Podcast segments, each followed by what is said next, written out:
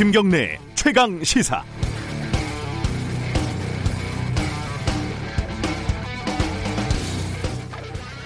이것은 진정 탐사 저널리즘의 기념비적인 보도가 아닐 수 없습니다. 중앙일보 일면 어제 어, 기자 이름만 3명 제목부터 남다릅니다. 정의연은 운동권의 물주 재벌 뺨치는 그들만의 일감 몰아주기 정의연이라고 제목에 썼지만 우리나라 진보단체들이 어떻게 돈을 나눠 먹고 있는지 적나라하게 보여줍니다. 기사를 보니까 전태일 재단이 이주노동 희망센터 외 40곳에 4천만 원을 지원을 했고 50주기 기념사업에 명필름 외 39곳에 9천만 원을 지급을 했네요. 등등등 많은데요. 아무리 전태일 재단이라도 노동자 단체를 지원을 하다니 전태일 영화를 만드는데 영화사에 지출을 하다니 이런 천하의 빨갱이 집단을 볼 수 있겠습니까? 기사에서는 그게 정당한 지출인지 아닌지는 알 수는 없습니다만 그게 뭐 필요하겠습니까? 이런 좌파 단체들의 이름이 나왔으면 되는 거죠. 디테일은 과감하게 생략하는 거장의 솜씨.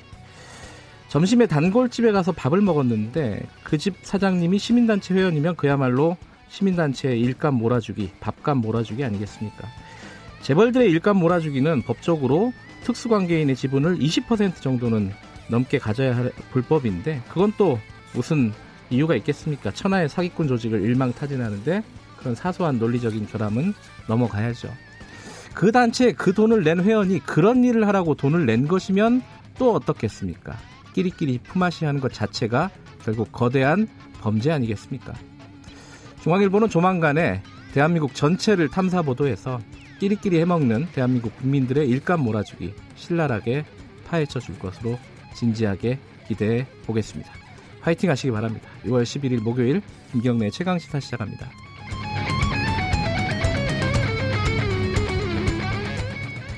김경래 최강 시사는 유튜브 라이브 열려 있습니다. 실시간 방송 보실 수 있고요. 문자 참여 기다립니다. 샵 9730이고요. 짧은 문자는 50원, 긴 문자는 100원입니다. 스마트폰 콩 이용하셔도 좋습니다. 어, 오늘은 아이템이 보니까 기본소득 얘기가 많네요. 일부에서는요. 이재명 도지사 연결해서 최근에 어, 많이 논쟁적인 어떤 얘기들이 나오고 있죠. 기본소득에 대해서 좀 자세히 들어보는 시간 가져보고요. 2부 최고의 정치에서는 홍익표 의원, 통합당의 아, 민주당의 홍익표 의원, 통합당의 윤영석 의원과 함께 뭐 대북 정책, 뭐 삐라 문제, 뭐 이런 문제들 어, 그리고 원구성 협상 짚어보겠습니다.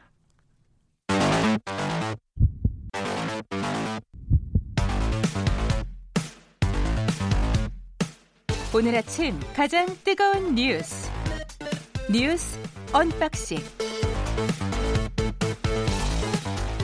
네, 오늘 아침 가장 뜨거운 뉴스, 뉴스 unboxing 고발 뉴스 민동기 기자 나와 있습니다. 안녕하세요. 안녕하십니까. KBS 김양순 기자도 나와 있습니다. 안녕하세요. 네, 안녕하세요.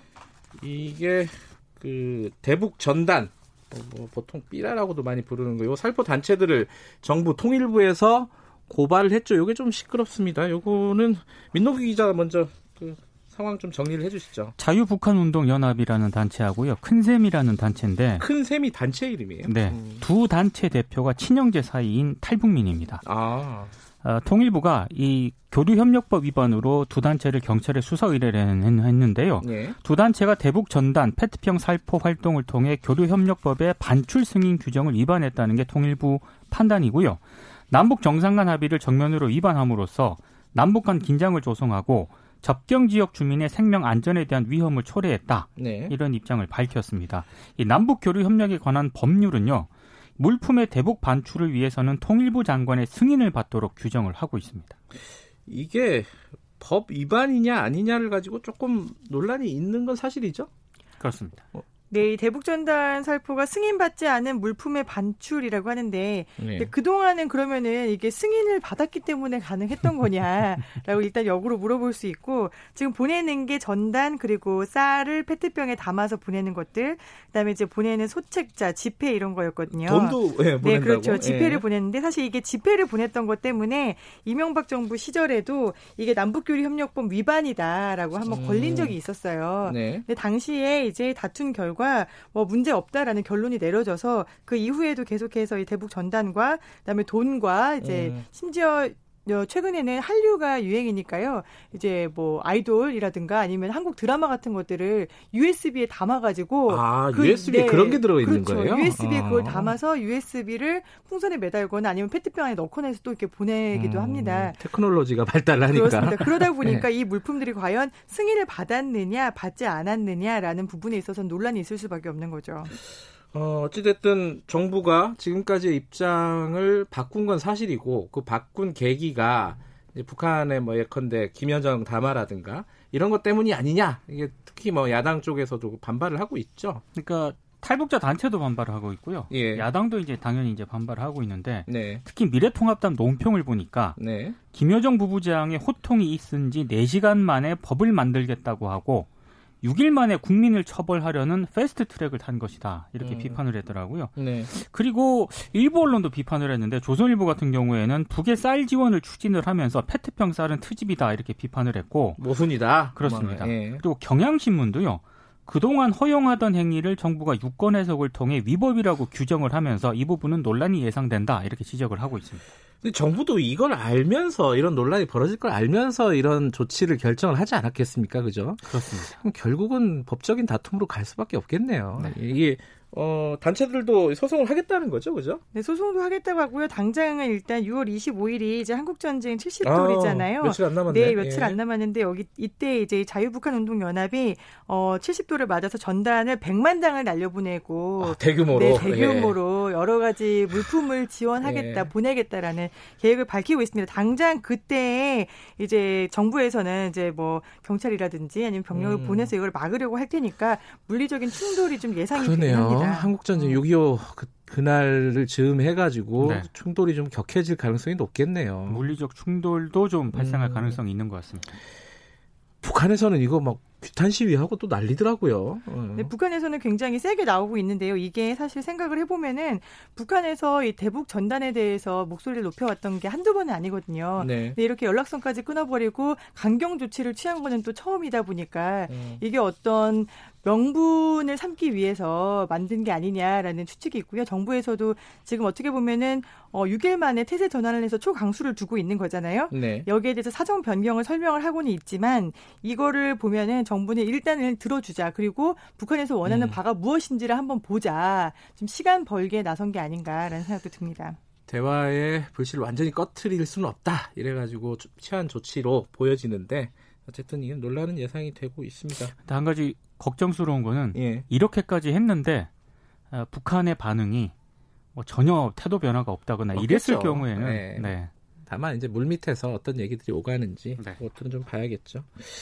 어, 최근에 저희들도 지난주 아 이번 주구나 이게 한번 다뤘는데 아동 학대 문제가 다시 좀 논란이 되고 있습니다. 그런 원래 있었던 사건인데 많이 있었던 사건인데 언론에 이제 다시 부각이 된 거죠. 이제 그렇습니다. 창녕이나 이런 사건들 보면서 근데 이제 핵심이 민법을 개정해야 된다. 요거 설명 좀 해주시죠, 김양순 기자가. 네, 야동학대 사건들 최근에 이제 보도가 좀 많이 나오고 자극적인 보도들도 나오고 하니까 네. 정부에서 부모의 아동 체벌 금지를 명확하게 하겠다라고 민법을 개정하겠다고 했어요. 네. 예, 문제가 되는 조항이 뭐냐면은 지금 이미 아동복지법이라는 게 있어요. 이 네. 아동복지법에는 보호자는 아동에게 신체적 고통이나 폭언 같은 정신적 고통을 가해서는 안 된다라고 되어 있단 말이죠. 음. 근데 이거 아동복지법보다 더 상위법인 민법에는 친권자는 그 자를 보호 또는 교양하기 위해서 필요한 징계를 할 수 있다라고 915조에서 규정을 하고 있습니다. 징권, 징계권이 그렇죠. 있다. 친권자가. 징계를 할 수 있다. 음, 네. 그래서 이 징계라는 부분이 부모의 체벌을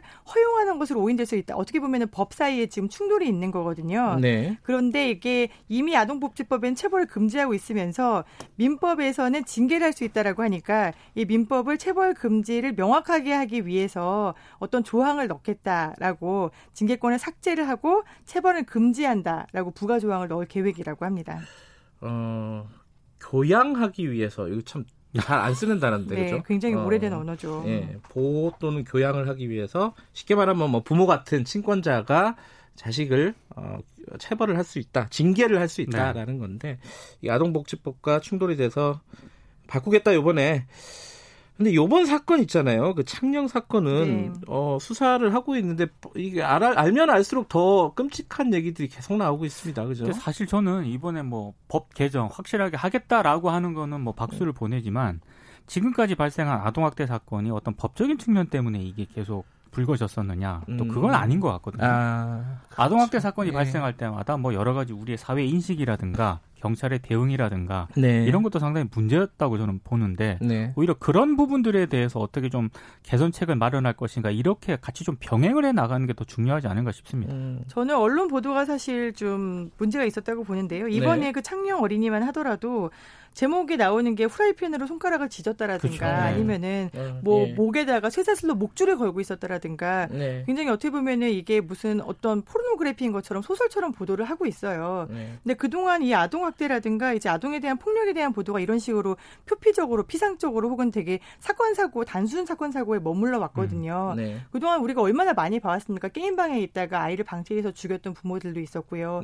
수없이 많은 학대들이 있었는데 이런 부분에 대해서 그동안 정부에서 대해서는 뭐 위기아동을 관리하겠다. 그다음에 위기아동에 대해서 단계별로 뭐 등급을 주겠다. 이거 지금 하고 있습니다. 네. 위기아동 A급, B급 다 있거든요. 근데 그 부분에 대해서 아무도 아젠다를 제시하지 않았잖아요. 저는 언론인으로서 제가 참 반성하고 있습니다. 네, 이런 문제, 그러니까 막 정치권 이런 데는 관심이 많은데 네. 이런 실질적인 문제에 대해서는 언론의 관심이 조금 덜한 게 사실이죠. 뭐 예를 들어 뭐 정의연 이런 약간 정치적인 문제들은 엄청 관심이 많잖아요. 네. 기자들이 그런 부분들은 좀 그러니까 저도 기자니까 반성을 해야 될 부분인 것 같습니다. 어, 정치권 얘기 좀 해볼까요? 원구성 어, 언제까지 오늘까지 해야 되나요? 내일까지 해야 되나요? 내일까지입니다. 아 내일까지군요. 내일 12일이니까. 어, 지금도 뭐 특별히 그때 이제 정수 조정한 거 말고는 진전된 사항은 없죠. 그러니까 어제 이제 상임위원회 위원 정수에 관한 규칙 개정안을 가결을 시키긴 했거든요. 네. 복지위라든가 뭐 산자위 정수는 조금 늘어났고요. 네. 나머지 이제 뭐 과기방통이라든가 외통위, 문체위 이런 데는 조금씩 인원이 줄었습니다. 네. 여기까지는 어쨌든 뭐 여야가 합의를 했는데 핵심은 상임위원장 배분 문제지 않습니까? 네. 특히 법사위원장 자리를 놓고는 단 한 치의 이견도 좁히지 못했고요. 네. 그리고 어제 양측의 일정을 좀 조율을 해가지고 네. 박병석 국회의장 주재로 뭐 더불어민주당 김태년 원내대표하고 미래통합당 주호영 원내대표가 원래 만나기로 했는데 네. 또 이게 일정 조율 문제 때문에 잘 안 돼가지고 또 못 만났다고 합니다. 음. 내일 오후까지 원 구성을 위한 본회의를 열겠다고 일단 입장을 밝혔기 때문에 네. 아 이거 참 쉽지가 않습니다. 예, 이, 이게 그럼 강행을 하겠다는 거 아니에요? 이게 합의가 안 되면 합의가 안 되면. 강행을 하겠다는 거예요. 원칙대로 하겠다라는 게 지금 민주당의 입장인 거고요. 예. 일하는 국회 만들겠다고 했는데 일단은 상임위가 구성이 안 되면 일을 못 하지 않습니까? 음. 좀 빨리 합의가 될 것 같습니다. 아, 될 것 같아요? 돼야 할 것 같습니다. 되어야 할 것 같습니다. 자, 2, 부에 어, 최고의 정치 토론이 예정돼 있으니까 그때 좀 자세히 알아보고요. 그 지금 김부겸 전 의원이 어, 당권에 도전을 하, 면은 당권에 자기가 어, 당 대표가 되면은 임기를 다 채우겠다 이렇게 말하면서 이게 이낙연 의원이 약간 좀 뭐랄까요 머쓱해지는 상황이라고 할까요? 어제 네. 좀 여러 가지 해프닝이 있었죠. 네, 어제 이제 김부겸 전 의원이 예. 내가 당 대표 선거에서 당선되면 당권과 대권을 분리하겠다. 네. 즉 내가 대선에 출마하지 않겠다. 2년 임기를 다 채우겠다라고 밝혔어요. 예. 그리고 이낙연 의원에 대해서는 사실 언급을 안 했습니다. 예. 근데 여기에 대해서 이제 기자들이 지금 현재 대권 주자로 뽑히고 있고 그다음에 당권 주자로도 목소리가 제일 크고 코로나 19 상황에서도 잘 정리를 했다라고 판단을 받고 있는 네. 이낙연 의원과 어떻게 보면은 기자들이 편가르기 를 나선 거예요. 자, 너 어느 쪽이니? 라고 하면서 이제 이낙연 의원에게 가서 자, 김부겸 전 의원은 당권 대권 분리한답니다. 어떻게 하시겠습니까? 네. 라고 자꾸 물어본 거죠. 네. 그래서 어제 얼마나 많이 물어봤으면 이낙연 의원이 좀 예민한 반응을 보였다고 합니다. 그래서 서울 동작구 이제 현충원에서 열린 이희호 여사 일주기 추도식에서 여기에 대해서 이제 자, 김부겸 의원의 입장 표명 어떻게 생각하세요? 라고 하니까 어, 조선일보의 보도에 따르면 약 17초 정도 침묵을 했다라고 음. 하는데요. 17초의 침묵. 네, 17초 동안 이제 조선일보 기자가 샜던 것 같습니다. 그래서 네. 17초 뒤에 보도 이외의 것은 알지 못한다라고 이렇게 선을 그었습니다. 음. 아마 녹음을 해갖고 나중에 이제 어, 풀어볼 때 되지 않았을까라는 생각이 드는데. 아니 그리고 조선일보는 상당히 이낙연 의원에 대해서 이렇게 집중적으로 보도를 하고 있는데 이낙연 의원이 동아일보 출신이지 않습니까? 예. 동아일보 보도를 보니까 조금 굉장히 신중하고요. 아, 오히려 굉장히 좀 이 사안에 대해서 별로 주목하지 않는 음. 그런 차이가 또 있더라고요. 그렇군요. 이낙연 의원은 얘기를 하면 될 것 같은데 아마 뭐 조만간 얘기하지 않겠습니까? 이건 뭐 어려운 얘기는 아니니까. 아 이미 얘기를 다 했다. 다 했다. 네, 똑같은 얘기를 만날 때마다 계속하게 만드는 건 고역이 아니냐라고 음. 이렇게 언성을 좀 높였다고 하니까요. 네. 어 얘기는 안 하실 것 같습니다. 아 그래요? 네. 아 그, 알아서 해석을 해야 되는 거군요. 오늘 여기까지 듣죠. 고맙습니다. 고맙습니다. 고맙습니다. 뉴스 unboxing 고발 뉴스 민동기 기자, KBS 김양순 기자였습니다. 지금 시각은 7시 35분입니다. 당신은 일일 몇 강 하고 계십니까? 어제도 1강, 오늘도 1강. 김경래의 최강 시사 아니겠습니까? 하하하하하 예.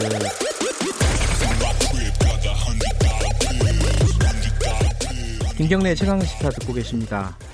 기본소득 얘기를 좀 해보겠습니다. 이게 어, 코로나 19 때 이제 재난지원금 요 경험 때문인지 기본소득에 대해서 여러 가지 얘기들이 막 우후죽순 나오고 있습니다. 특히 뭐 미래통합당의 김종인 비대위원장이 어, 얘기를 꺼내면서 그 논의가 더 촉발된 측면이 있고요. 오늘은요, 이 기본소득에 대해서 어, 정치권에서는 가장 먼저 좀 어, 제안도 했고 고민도 많이 했던 분으로 알려져 있습니다. 어, 실질적으로 또 도지사기 때문에 여러 가지 실험을 할 수 있는 그런 여력도 있는 분이죠. 이재명 경기도지사 연결해서 기본소득에 대한 최근의 논란에 대한 입장 그리고 앞으로의 계획 이런 거 여쭤보겠습니다. 이재명 지사님 안녕하세요. 네, 이재명입니다. 네. 어, 기본소득 논의가 그래도 이렇게 막 그 활발하게 벌어지는 거 자체에 대해서는 이재명 지사님은 좀 환영하시는 입장일 것 같아요. 네, 뭐 제가 수년 전부터 네. 어, 정말 엄청나게 비난받으면서 해보고자 했던 것인데요. 예. 어, 정말로 격세지감을 느끼고요. 예. 어, 또 한편으로 행복합니다. 행복하십니까? 아, 그 욕을 엄청나게 욕을 먹었다는 건 뭐 포퓰리스트다 뭐 이런 비난 말씀하시는 거죠? 그런 거죠. 예, 음. 제가 부분적 기본소득으로 청년 배당이라는 거 시작했을 때 네. 어, 그야말로 폭격을 당했죠. 음, 지금 지금도 하고 있잖아요. 경기도에서 청년 기본소득 같은 거요. 그죠? 네, 청년 기본소득 그리고 이제 그 산후조리비 그 음. 영세에 대한 지원이죠. 네. 어, 이런 것은 기본소득 형태로 지급하고 있, 긴 합니다. 고, 고 지금 시행하고 있는 거에 대한 효과라든가 이런 것들은 어떻게 좀 어, 보고가 나온 게 있나요? 어, 경기도는 시행한 지가 1년 정도밖에 안 되기 때문에 음. 이제 통계를 뽑기는 어렵고요. 네. 어, 과거에 성남시에서 아, 예. 청년 배당 산후 조리비 지원을 연간 약 250억 정도 음흠. 어, 지역 화폐로 지급했을 때 성남시 전체 영내 총생산이 한 100조 원 가까운데 네. 요거 250억 정도를 지역 화폐로 어, 기본소득으로 지급했을 때 어, 정통 시장이나 골목 상권이 실제로 어, 확 살아나는 걸 통계로 증명한 일이 있죠. 음흠. 그리고 이번에 에, 저희가 기본소득 형태로 네. 어, 지역 화폐로 어, 도민 1인당 10만 원씩 그 지급을 했을 때 코로나19 네, 때문에요. 예. 네, 요거를 어, 정기적으로 1년에 뭐 4번 또는 1년에 12번 이렇게 네. 할 경우를 상정해 보면 네. 1회 1회 지급한 효과가 실제로는 엄청난 경제 활성화 효과를 냈다는 것은 뭐 이미 지금 증명되고 있죠. 통계로도 음. 현장에서도. 근데 지금 이제 이재명 지사께서 어, 말씀하시는 기본소득은 요거를 좀 넘어서서. 어, 기본소득의 개념에 충실한 그게 어떤 걸 계획하고 말씀하시는 건지 간단하게 설명 좀 먼저 부탁드릴게요. 어, 보통은 기본소득은 자산 소득에 관계없이 현금성 자산으로 공평하게 네. 정기적으로 충분하게 지급한다 이런 거예요. 네. 근데 교과서에 있는 얘기인데 네. 어, 현장은 좀 다르지 않습니까? 네. 이게 필요하냐 안 하냐가 중요한데요. 네. 음, 저는 이 기본소득에 대해서 복지적 접근과 경제적 접근 두 가지가 네. 있습니다. 네. 근데 둘 다 중요하죠. 네.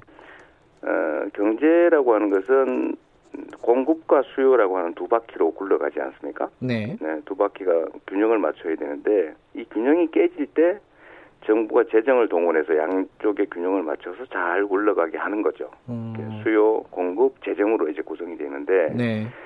에, 최근에 기술혁명, 그다음에 사회적 여러 가지 불평등 이런 것들 때문에 수요가 무너지고 일자리도 줄어들고 공급 역량은 확대되고 이런 불균형이 발생했습니다. 네. 이게 경제 침체의 구조적 원인인데 네. 그러면 정부 재정 지출을 통해서 할 일은 명확하죠. 수요를 보강하는 겁니다. 음. 그래서 소비 지출을 늘리도록 하는 것인데 어, 이거를 예를 들면 현금으로 주면 잘 안 되죠. 음흠. 그래서 지역 화폐로 일정에게 소비를 촉발할 수 있도록 네. 어, 어, 지원을 해주면 매출이 늘어나고 생산이 늘어나고 다시 그게 일자리를 늘리고 소득을 음. 늘리는 선순환을 만들게 됩니다. 네. 어, 근데 이게 잘 안 믿어지죠. 한 번도 안 해봤으니까. 음, 맨날 네. 기업만 줬잖아요. 예. 참 기본적으로 대기업 재벌에 막 10조 주고 그래도 아무도 아까워하지 않았는데 네. 국민들한테 10조 원을 주어서 소비를 강제하니까 경제는 확 살아나는 경험을 이번에 처음 한번 해본 거죠. 음. 훨씬 효율적이라는 걸 알게 됐기 때문에 네. 에, 저는 이런 방식의 재난기본소득처럼 이건 단 한 번이니까 재난기본소득인데 네. 1년에 두 번, 1년에 네 번, 여섯 번, 열 번, 열두 번 이렇게 늘려가면 네. 이게 결국은 기본 소득이죠. 음.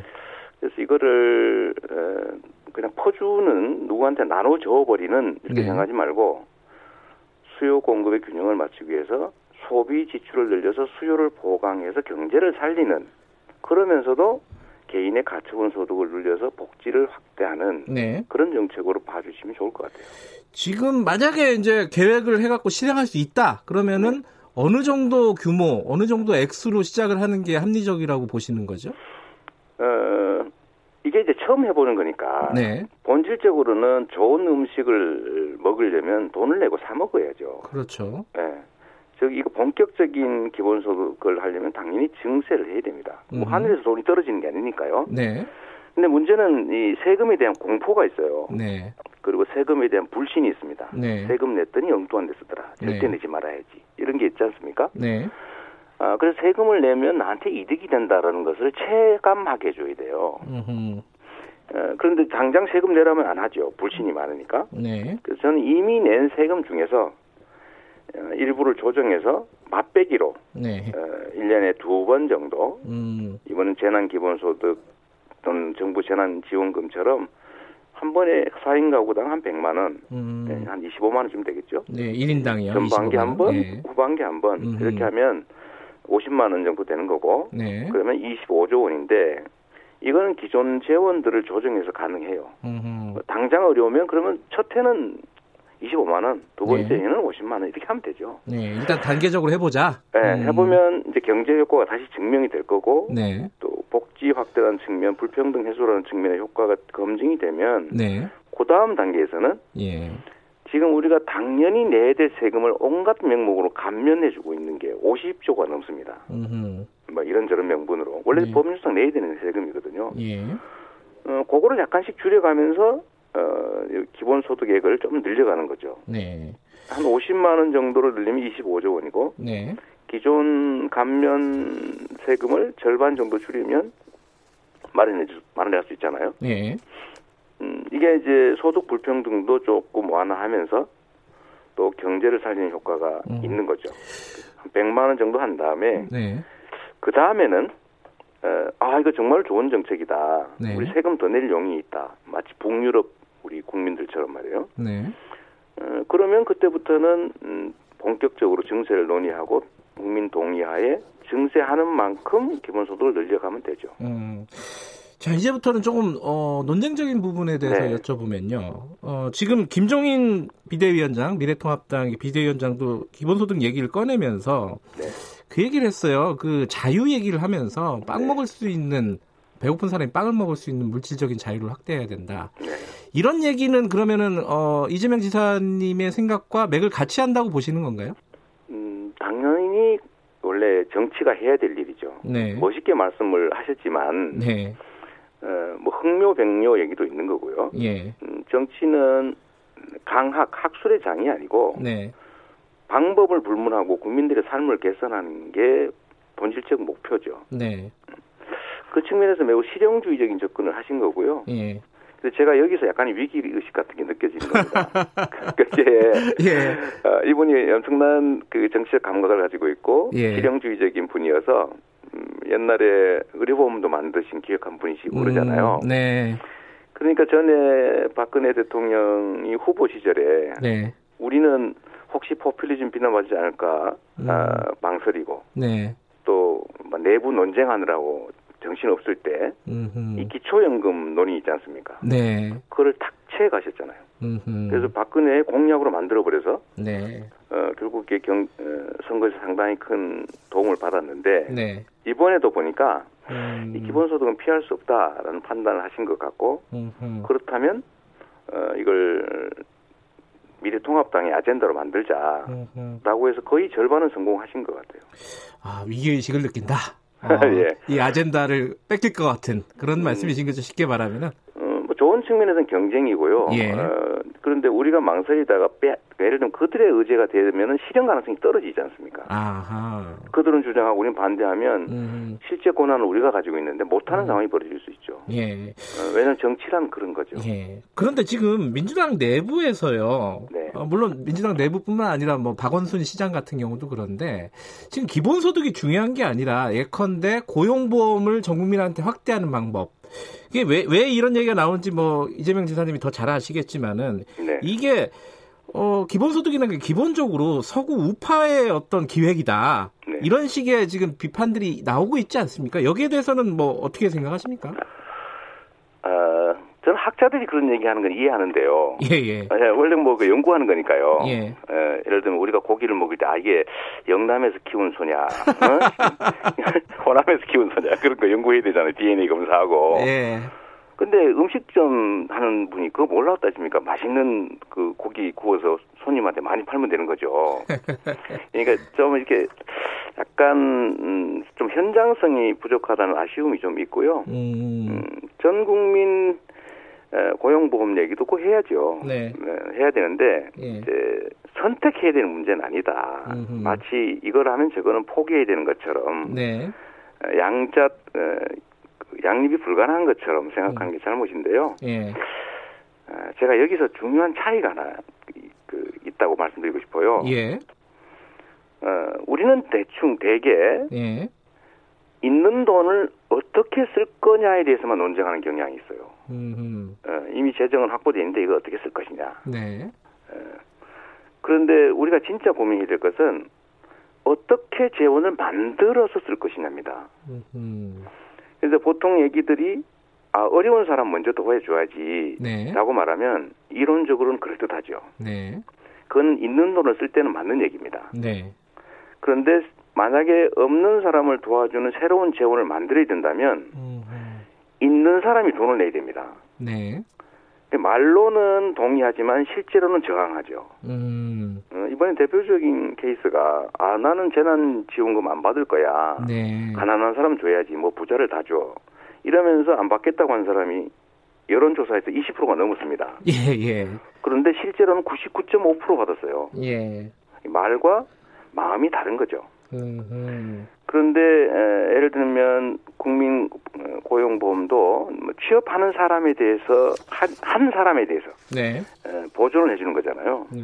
취업을 아예 못하는 사람 은 어떡할 겁니까? 음흠. 어, 예를 들면 일자리는 점점점 줄어드는데 네. 줄어드는 일자리에 대해서 도전했다가 한 번이라도 취업해서 떨어진 사람은 돈을 주고 네. 아예 일자리를 기회를 갖지 못한 사람은 안 주는 거잖아요. 음흠. 어, 이렇게 될 경우에 어, 과연 이 추가적 재원을 만드는 것을 네. 세금을 낼 사람들이 동의하겠냐 음. 쉽지가 않은 거죠. 물론 기존의 뭐 재원들을 전환한다는 말씀도 하긴 하지만 그건 일부인 것이고요. 예. 어, 특히 가난한 사람 많이 주자라는 얘기는 사실은 네. 하지 말자는 얘기를 그렇게 한 경우가 많습니다. 어, 무슨 경제신문이나 네. 특히 조선일보 이런 데서 아 선별해서 가난한 사람만 줘야지 네. 이런 도덕적 주장 많이 하잖아요. 네. 근데 그분들이 진짜 가난한 사람 사랑해서 그러냐? 저는 어, 그게 아니라고 생각되는 거죠. 예. 왜냐하면 그렇게 하면 재원을 낼 사람들이 반항해서 실제 실은 불가능해집니다. 그럼 세금 안 내도 되죠. 그런데 지금 이제 좌파냐 우파냐 이런 뭐 학자들의 논쟁을 좀 넘어서서요. 네. 어, 지금 기본소득에 대한 이제 비판적인 입장을 보면은 이것도 이제 박원순 시장도 이렇게 말씀을 하셨는데 네. 이게 뭐 전국민에게 나눠주는 거 공평해 보이지만은 오히려 소득 재분배 효과를 떨어뜨린다. 불평등을 강화한다. 그리고 뭐 이상희 교수 같은 경우에는 복지 재원을 오히려 부족하게 한다. 우리는 복지가 부족한데 재원을 이걸 만들려면 복지 재원이 점점 힘들어지는 거 아니냐. 이런 비판에 대해서는 어떻게 보십니까? 음, 바로 그게 좀 전에 말씀드렸던 핵심입니다. 네. 있는 재원을 쓴다고 할 때는 그 말이 맞아요. 근데 새로운 재원을 만들어서 정책을 확대하거나 새로운 정책을 시작해야 된다면 네. 재원을 만들 길이 지금 방식으로 얘기하면 불가능해집니다. 네. 어, 근데 기본소득은 어, 제가 우파적 정책이라고 비판받기도 하는데 저는 네. 조금 당황스럽긴 해요. 뭐 큰 소리 하나 모르겠는데 본인은 양, 근데, 양파라고 주장하셨죠. 아, 네, 그, 그, 그렇죠. 이게 뭐 좌파 우파 뭔 상관 있어요. 네. 예, 저는 국민의 삶이 개선되면 가장 좋다고 생각하는데 네. 기본소득을 한번 본질적으로 들여다보시면요. 네. 어, 이게 경제 정책 측면이 아주 강한 거죠. 네. 왜냐하면 일정 시간 내에 반드시 예, 영세 소상공인에게 써야 된다라고 네. 제한이 붙어 있기 때문에 경제 순환 효과가 큽니다. 네. 에, 예, 옛날에 헬리콥터 무늬를 뿌릴 것처럼 그냥 사장되지 않거든요. 음. 이 경제 효과가 있고 또 한 가지는 에, 모든 사람들에게 지급하니까 에, 왜 가난한 사람 더 주지. 부자한테 말로 주냐 이런 비판이 있을 수가 있죠. 네. 그러나 부자까지 주기 때문에 부자들도 그 재원을 새로 만드는 것을 저항하기가 좀 어려워집니다. 음흠. 모든 사람은 자기한테 혜택이 있을 때 움직이죠. 네. 일단 저는 부자들이 이 제도를 동의하는 이유는 아 나도 1년에 100만 원 받으니까 동의하지 이런 게 아니고요. 예. 경제가 활성화될 경우에 이익을 보는 집단이지 않습니까? 네. 직접적으로. 아. 그러니까 음. 이게 경제 효과가 있기 때문에 그들이 동의할 수 있는 거예요. 예. 내가 그 푼 돈을 받아서 도움이 되는 게 아니고. 예. 근데 이렇게 했더니 어, 일부에서 그렇게 얘기하잖아요. 적으면은 애게 째째하게 그거 주면서 기본소득이야? 이렇게 네. 말하고 많이 준다고 하면 그 재원 어떻게 마련할 건데 재정 파탄 나오지 그럼 이 두 가지 얘기를 합치면 결국 뭐냐면 하지 말자는 거예요. 근데 네. 예를 들면 적어도 어, 개인에게 주는 돈은 1년에 100만 원은 네, 가구당 100만 원 또는 200만 원은 적은 돈일 수 있는데 서민 대부분은요 1년에 200만 원 저축하기 어렵습니다. 예. 먹고 살기도 어렵거든요. 근데 그 200만 원이 적은 돈이 아니고 예. 두 번째는 에, 이게 가지는 경제 효과. 음. 그러니까 소비 침체 시대에 구조적으로 소비를 강화해서 수요를 늘려서 경제의 지속적 발전을 가능하게 하는 경제 정책이다라고 하면 두 가지 중첩 효과가 있으니까 좋아야 되는데 예. 왜 경제 효과 있는 정책을 주장하냐 예. 아, 이렇게 하면 정말 당황스럽죠. 그 한 30초밖에 안 남았는데요. 아, 그래요. 네. 예, 그 홍준표 의원이 이거 사회주의 배급제다 그리고 외국에서 다 실패한 정책이다 이런 취지로 얘기했어요. 여기에 대해서는 간단하게 뭐라고 답변하시겠습니까? 어, 세금은 배급 재원이 아니고요. 네. 국민 주권주의를 부정하는 음. 에, 정말 사회주의적인 주장이죠. 본인이 음. 사회주의적 주장을 하고 있는 겁니다. 알겠습니다. 일단 여기까지 듣고요. 어, 뭐 나중에 논의가 진행될 때 한 번 더 모셔야 되겠습니다. 고맙습니다. 네, 감사합니다. 예, 이재명 경기도지사였습니다. 김경래 최강시사 1부는 여기까지 하겠습니다. 잠시 후 2부에서는요. 더불어민주당 홍익표 의원, 미래통합당 윤영설 의원과 함께 최고의 정치 진행합니다. 잠시 후에 8시에 뵙겠습니다.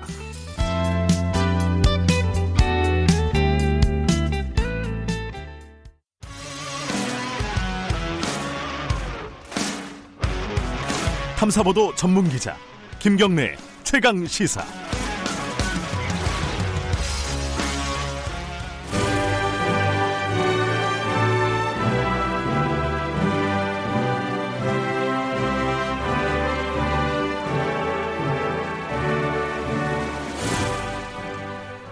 전국의 가장 뜨거운 현안을 여야 의원 두 분과 이야기 나눠보는 시간입니다. 최고의 정치 오늘도 어김없이 두 분 나와 계십니다. 먼저 오늘은 야당부터 해보죠. 미래통합당 윤영석 의원님 나와 계십니다. 안녕하세요. 네, 안녕하십니까. 반갑습니다. 예, 그리고 더불어민주당 홍익표 의원님 안녕하세요. 네, 안녕하세요. 네. 어, 김경래 최강 시사는 유튜브 라이브 열려 있고요. 스마트폰 콩 이용하셔서 문자 보내주셔도 좋고요. 샵 9730으로 보내주시면 짧은 문자 50원, 긴 문자 100원입니다. 어, 질문이나 의견 보내주시면 저희들이 방송 중에 반영을 하도록 하겠습니다. 오늘 얘기는 어, 잠깐 원구성 얘기는 좀 뒤에 하고요. 지금 핫한 얘기, 남북 간 통신선 차단 이후에 뭐 대북 전단 관련해서 정부의 조치 뭐 이런 얘기들을 먼저 좀 여쭤볼게요. 어, 이게 일단 통신 북한을 분석하는 거는 좀 전문가들한테 맡기고 이 정부 조치 있잖아요. 이 대북 전단 하는 거를 이제 고발을 하지 않았습니까? 통일부에서. 요거에 대한 비판적인 의견들이 있는 것 같아요. 아, 그 비판적인 의견을 먼저 다 미래통합당 얘기부터 먼저 네. 듣죠. 그 얘기를 듣고 거기에 대한 반론 형태로 어, 홍 의원님께 듣는 걸로 하죠. 예. 어떻게 생각하십니까? 그 조치에 대해서? 우선 그 정부의 조치가 예. 너무 이렇게 좀 그 뭐랄까요? 어, 최신이 없다라고 할까? 그러니까 북한에서 지금 어, 통신선을 어, 절단하겠다. 네. 그리고 또 어, 대북 전단 그 어, 그 부분에 상당히 이제 북한에서 좀 세게 나오니까 통일부가 그 4시간 만에 이렇게 이제 그것을 어, 대북 전단 그 살포에 대해서 이제 비난을 하고 또 그런 여당에서도 이제 바로 또 이렇게 대북 전단 살포 금지법을 바로 제정을 하겠다는 식으로 이렇게 하는 것은 상당히 좀 우리 국민들이 보기에는 상당히 좀 굴종적인 태도가 아닌가라고 하는 그런 좀 비판이 있고 실제 이제 여론조사를 보더라도 어, 그러한 부분에 좀 문제가 있다는 것이 나오는 것 같아요. 그래서 음. 조금 그 어, 북한에서 그렇게 나오는 데 대해서 바로 이렇게 반응을 하고 하는 것은 아, 적절치 않다고 생각하고 좀 냉정을 되찾고 정말 어, 북한 남북 관계를 어떻게 풀어가는 것이 합리적인가 해서 좀 냉정하게 좀 접근을 해주시면 참 좋겠다는 그런 생각을 했습니다. 예, 홍 의원님, 네. 홍익표 의원님. 예, 그 대북 전단 살포 관련해서는 저도 법 이전에 네. 어, 이런 행위 자체가 그 우리 사회적 합의를 통해서 중단되는 게 바람직하다고 생각을 합니다. 음. 뭐 사실 이 대북 전단과 관련된 금지법이 뭐 지금 당장 이슈가 됐던 건 아니고요. 네. 지난 18대 국회, 19대 국회 계속 20대 국회까지 법안은 제출이 돼 왔습니다. 아, 그래요? 예, 예 음. 법안이 제출됐는데 네. 어, 어, 주로 이제 우리 민주당을 중심으로 법안이 제출됐었죠. 네. 근데 당시 이제 미래통합당 그 전신인 한나라당이나 어, 새누리당 쪽에서 반대해서 통과는 법 통과는 안 됐었고 네. 이게 뭐 마치 그래서 당 지금 당장 뭐 김여정 뭐 담화문이 있었기 때문에 뭐이 이 법안이 나왔다 이렇게 얘기하는 거는 너무 과도하게 그 이, 이 본질을 좀 흐리는 문제고요. 그다음에 실제로 어 보수, 과거 보수 정권 시절에도 이 문제는 그 정부는 우려를 해왔습니다. 어, 그 비근한 예로 박근혜 정부 시기에도 2014년 10월에 탈북자 단체가 예, 대북 전단 살포하는 경우 박근혜 정부에서 경찰관 직무집행법 근거로 전단 살포를 제지를 했습니다. 음흠. 대법원에서 2016년 대법원에서도 이것은 어, 판례로 그 적, 적절한 조치였다고 판결이 났었고요. 음. 당시 2014년 그, 이 10월에 국정감사 6일째 전 통일부 장관도 대북 전단 살포가 대북 정책에 도움이 되지 않는다. 그러니까 지금 뭐 지금 미래통합당이 야당이 됐으니까 또 뭐 비판하시는 건지 모르겠지만 어 책임지는 정부 여당이 됐을 때는 그렇지 않았다는 거예요. 그래서 음. 어 남북 관계를 우선으로 하는 그 정부 입장, 그다음에 한반도를 평화적으로 관리해야 되는 입장에서는 이 문제를 어떻게 다뤄야 될 건가 하는 문제가 하나 있고 네. 두 번째 접경 지역 주민들은 매우 불안해하십니다. 음. 어, 이미 그 이 당시에도 문제가 됐던 게 당시 북한이 고사포를 발사했었거든요. 네. 그 연천 지역에 그렇기 때문에 그 지금 현재 김포나 그 철원 또는 뭐 그 파주 이 인근에 있는 주민들께서는 이런 대북 전단 살포에 대해서 매우 불안해하세요. 음. 심리적으로. 그래서 네. 이런 일이 반복되는 건 바람직하지 않다는 거고 자, 근데 본질은 뭐냐? 대북 전단 살포의 문제가 아니라 본질적인 것은 어, 남북 간 군사적 신뢰를 어떻게 유지해 갈 거냐, 긴장을 네. 조성하는 불필요한 일들을 서로 어떻게 안 할 것이냐, 이게 더 본질이라고 생각을 합니다. 음, 잠깐만, 이게, 어, 두 가지, 크게 보면 두 가지 말씀하셨네요. 그, 미래통합당도 예전에 이 부분에 대해서 어, 그 전, 대북전단 살포에 대해서 어, 제지를 했고 어, 그런 입장이었는데 지금은 바뀐 거 아니냐라는 것과 주민들 실제로 불안해한다. 이 부분에 대해서는 반론을 들어야 될 것 같은데요, 윤영석 의원님.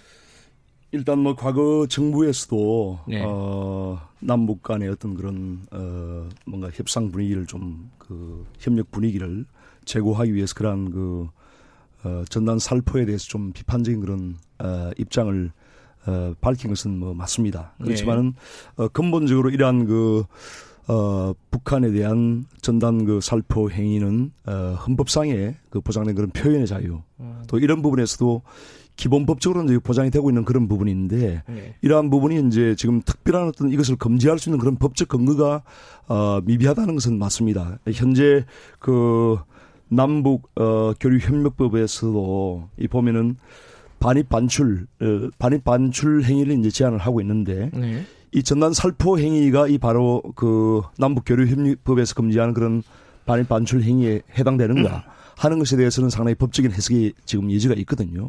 그리고 그래서 이러한 부분에서 이 현행법을 어, 헌법상 보장된 그런 표현의 자유를, 어, 제어할 수 있는 하위법에 그런 특별한 지금 그 명시적인 규정이 없기 때문에 네. 이러한 것을 그 전단 살포 행위를 현행 법으로서 제어할 수 있는 그런 부분에 상당히 좀 제약이 있어요. 네. 분명히. 네. 그래서 이러한 부분에서 앞으로 그 국회에서 이러한 것을 그 좀 논의를 해서 네. 이러한 법적 어떤 근거를 마련하는 것이 필요하다 생각이 들고 그러한 법적 근거가 없는 상태에서 이것을 일방적으로 제한하는 것은 음. 어, 좀 문제가 있다는 그런 생각도 듭니다. 아니 근데 제가 아까 말씀드렸잖아요. 이게 당시 2014년 10월에도 어, 제재를 했어요. 그게 그 어, 아까 법적 근거가 경찰관 직무집행법을 근거로 박근혜 정부 때 했고 네. 이것을 표현의 자유와 관련돼서 헌법 그 제기를 했기 때문에 법적 제 문제를 제기해서 대법원 판례가 2016년에 나서 네. 표현의 자유도 중요하긴 하지만 네. 어, 국가 안보라든지 접경 지역 주민들의 불안감 등을 감안할 때 정부의 조치는 적절했다라고 대법원이 판단을 한 겁니다.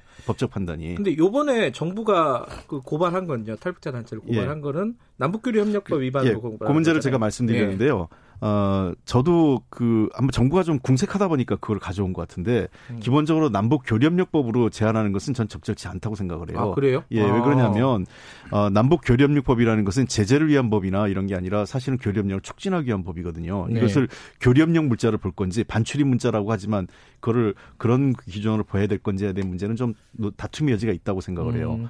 어, 저는, 어, 최근에 그래서 우리 당의 박상혁 의원이 법안을 제기했는데, 어, 접경 지역에서의 어떤 그 안전과 관련된 네. 조항을 신설해서, 어, 제안하는 게, 그리고, 어, 저는 이걸 뭐 통일부 장관이 뭐, 그, 더 이상 이 전단 살포나 이런 걸 남북 관계를 보지 말고, 네. 국내적인 문제이기 때문에 해당 기초자치단체장이나 네. 행안부 장관, 경찰청장 등이 이거를 승인해주면, 승인 여부를 결정하면 될 것 같아요. 음. 그래서, 어, 다시 말씀드렸지만 김포 같은 경우에 접경 지역에 김포 시장이 동의하지 않을 겁니다. 주민, 네. 자기 주민들의 그 안전 위협받고 있는데 그걸 위협받을 수 있기 때문에 있는데 그걸 허용해주는 자치단체장이 어디 있겠어요. 그래서 저는 그런 측면에서 좀 봐줘야 되는 거고 헌법의상의 표현의 자유 매우 중요하지만 그걸 뭐 부인할 생각은 없습니다만 어, 우리가 통상적으로 표현의 자유도 이러저러한 사회적 여러 가지 그, 이 관념이나 또는 관습 또 그 이 여러 가지 그 저 다른 그저 충돌하는 요인들과 해서 음. 일정 정도 제한을 받는 거 아니겠어요?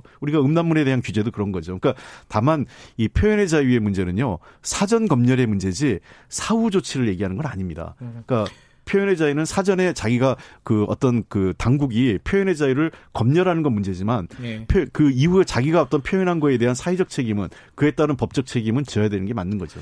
그 현재 그 헌법상 표현의 자유를 어 지금 제약할 수 있는 현행법이 미흡하기 때문에 결국은 이제 대북 전단 금지법을 지금 그 민주당에서 발의해서 어 제정을 하겠다는 거 아닙니까? 그래서 현행법상 그런 것이 불비한 것은 틀림없는 것 같고요. 어 이러한 그 북한 체제가 외부로부터 상당히 그 강도 높게 통제되고 있는 그런 어 음. 사회이기 때문에 외부의 정보를 북한 주민들에게 전달하는 것에 대한 정당성은 유엔 인권위원회에서도 북한 주민의 어떤 인권을 제고한다는 그런 음. 측면에서 상당히 강조가 되어 왔습니다. 그래서 이러한 부분에 대한 어떤 필요성은 어 저는 있다고 보고요. 일단 그렇지만 그것이 이제 그러한 행위가 남북 관계를 상당히 어떤 그 어떤 음. 이 교착 상태에 빠지게 한다거나 좀 어떤 남북 간의 그 긴장 상태를 올리는 것은 바람직하지 않겠죠. 그렇지만은 어, 이러한 그 전단 살포 행위가 부적절하다면은 다른 방법으로 네. 북한 주민들에게 외부의 어떤 정보라든지 북한의 어떤 인권 상황에 대해서 제대로 알릴 수 있는 그런 기능을 해야 한다는 그런 필요성은 분명히 있는 겁니다. 그래서 그러한 부분에서도 이번에 그 음. 그 민주당에서 이 법안을 그 대북 전단 금지 네. 법안을 만들 때 북한 주민들에게 북한 동포들에게 어떻게 외부의 정보를 어 전달할 것인가 하는 음. 그런 부분에 대해서 같이 고민이 있어야 된다고 저는 생각합니다. 음. 그 제 보기에는 전단 살포를 통해서 뭘 한다는 거는 매우 18세기, 저는 20세기도 아니고 한 18세기적 사고방식이라고 생각을 하는데, 아... 이 우선 전단 살포가 북한에 가, 제대로 가지도 않습니다. 한 8, 90%가 되게 남쪽 지역에 떨어지고요. 일부 이제 그 황해도 일대나 어, 개성 지역, 강원도 일부 지역에 지금 떨어지는 정도거든요. 한 10%에서 20% 정도가. 그러니까 효율성도 떨어질 뿐 아니라, 어, 전 세계 어느 나라도 전단 살포를 통해서 심리전 하는 나라는 아마 제가 보기에는 거의 없을 거예요. 그다음에 예전에 했겠죠. 뭐 예전에 그러니까 제가 18세기 19세기 방식이라는 건데 한국 정부가 아니, 아니, 하는 것은 아니잖아요. 아니 아니 근데 네. 제가 말씀드린 건 뭐냐면 대한민국 국민들이 하는 아니, 그런 그 행위에 대해서 윤현님 제가 네. 그 지금 훨씬 더 강력한 수단을 지금 우리가 하고 있어요. 사회교육 방송이라고 그래서 어, 전 세계 방송을 해서 이미 다 북에서도 어, 라디오를 갖고 들을 수 있고요. 네. 그 다음에 저 미국도 VOA, 그러니까 미국의 소리 방송에서 어 그 뭐 북한은 물론이고 전 세계를 대상으로 방송을 하고 있지 않습니까? 미국의 가치를 전파하기 위해서 우리도 그 사회교육 방송 운영하고 있습니다. 내가 어디서 운영한다는 말은 안 하겠는데 그래서 그래서 KBS죠. KBS에서 사회교육 방송하고 어, 저도 북한 문제 관련해서 북한의 실, 실상이나 이런 거 방송에서 많이 한 적이 있었기 때문에 네. 어그 뭐 뿐만 아니라 뭐 하, 지금 우리나라 한류 드라마나 여러 가지 그 케이팝까지 북에서 보고 있다는 거 아니겠어요? 그래서 어 우리가 아는 것처럼 북한이 너무 폐쇄돼 있다. 이것도 너무 알겠습니다. 우리의 단정적인 그, 사고라고. 여기 쟁점이 두 가지가 남았는데 간단간단하게 좀 의견 좀 여쭤볼게요. 윤 의원님 그 탈북자 단체를 취소 단체 승인 취소를 하려고 지금 준비하고 있다는 얘기가 어제 나왔어요. 이 부분에 대해서 어떻게 생각하십니까? 그래서 이러한 부분도 결국은 그 지나치게 어 우리 한국 정부가 북한에 대해서 네. 어 굴종적인 그런 자세를 취하는 것이고 음. 북한 달리기에 급급한 그런 조치가 아닌가 생각이 들어요. 네. 그래서 이러한 그 어 방금 말씀하신 대로 한국 정부나 어 공적인 그런 어 측면에서는 사회교육 방송 등을 통해서 이렇게 전달하는 게 뭐 있지 않습니까? 있는데 탈북민도 엄연히 대한민국 국민이거든요. 네. 대한민국 국민이란 그 표현의 자유, 현행법상 그것을 금지할 수 있는 특별한 그런 법도 없는 상태인데 그러한 행위를 했다고 해서 이 어, 단체의 어떤 인가를 취소하는 이런 것은 그야말로 한국 정부가 어 북한 정부 북한의 정권에 예. 어 그야말로 순치된 그냥 그냥 어, 지자체의 그런 그 조치가 아닌가 생각이 들고. 여기에 대한 반론 먼저. 그래서 드릴게요. 이러한 그 예. 너무 좀 자존심이 상하는 이러한 그 음. 어, 측면이 있는 알겠습니다. 것 같아요. 뭐, 자꾸 뭐 예. 자존심, 뭐 굴종 뭐 이렇게 이제 정쟁적 용어를 쓰는 건 예. 적절치 않다고 보고요. 저는 어, 대부분의 탈북자들이 우리 사회에 그냥 그 적응해서 그 잘 적응해 우리 사회 적응해서 사십니다. 네. 근데 일부 이제 탈북자 분들께서 어, 그 탈북자 단체를 만들어서 대북 사업과 관련된 걸 하는데 어, 저는 그 예를 들면 북한에 대해서 소, 그 인권 실상이라든지 북한 정권의 잘못된 걸 국내에 알리고 국내외에 알리고 그다음에 대북 정책에 대해서도 뭐 잘못된 점이나 또는 뭐 이런 걸 비판하는 건 뭐 자유라고 생각을 해요. 그 예. 우리 국민들이 보장하고 있는. 예.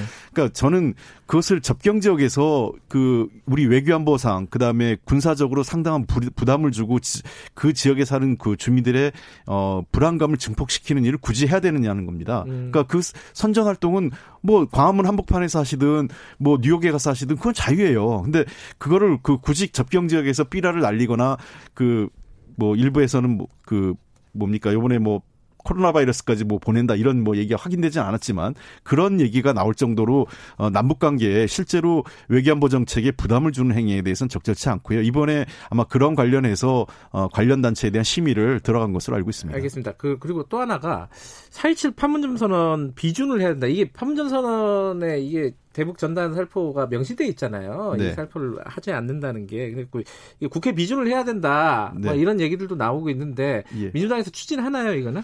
어, 저희들은 그 4.27 판문점 합의는 비준, 비준을 받아야 되는 사안이라고 생각을 합니다. 그래서 예. 지난 20대 국회에서 노력을 했는데, 어, 당시 야당이 반대해서 예. 통과되지 못했는데, 이번에 다시 그 뭐 원내대표하고 상의를 해봐야겠지만, 저의 제 개인 입장은, 네. 어, 비준 합의를 받는 게 맞습니다. 왜냐하면 비준 합의를 해야만 법적 효력이 발생하기 때문에 그렇습니다. 그 비준에 대해서는 입장이 그 반대신가요?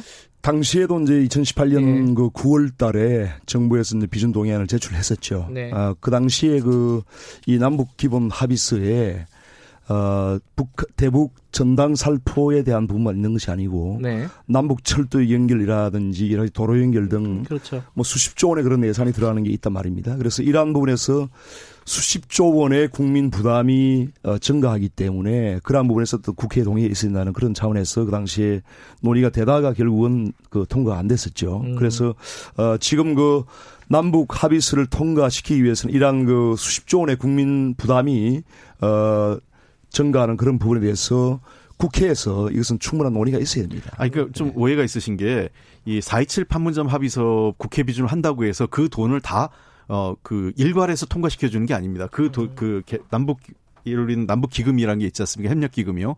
그리고 통일부가 대북 사업과 관련된 거는 일일이 예산 심의를 받게 돼 있고요. 어, 국회 통제를 받습니다. 그렇기 때문에 저는 427 판문점 합의서를 통과시켜 준다고 해서 마치 모든 대북 사업에 대한 예산이 당연하게 통과된다라는 전제는 어, 그건 성립되지 않습니다. 그것은 이제 그렇지 않은 게요. 이 법적으로 결국은 이제 남북 기본 합의서에 있는 남북 철도 연결이라든 이런 도로 연결에 대한 그 부담이 사실상 그 비준 동의가 되면은 법적으로 대한민국 정부가 어떤 구속력을 어, 지게 되는 것입니다. 알겠습니다. 그렇기 때문에 네. 부분에서 개별적인 어떤 예산 심의가 물론 추후에 있어야 되겠지만은 어, 기본적으로 그런 수십조 원의 그런 재정 부담을 하게 되는 부분에 대해서는 분명한 그 어떤 그러니까 통... 그때 가서 다 개별 통제를 받습니다. 국회가 네. 당연히 통제를 하죠.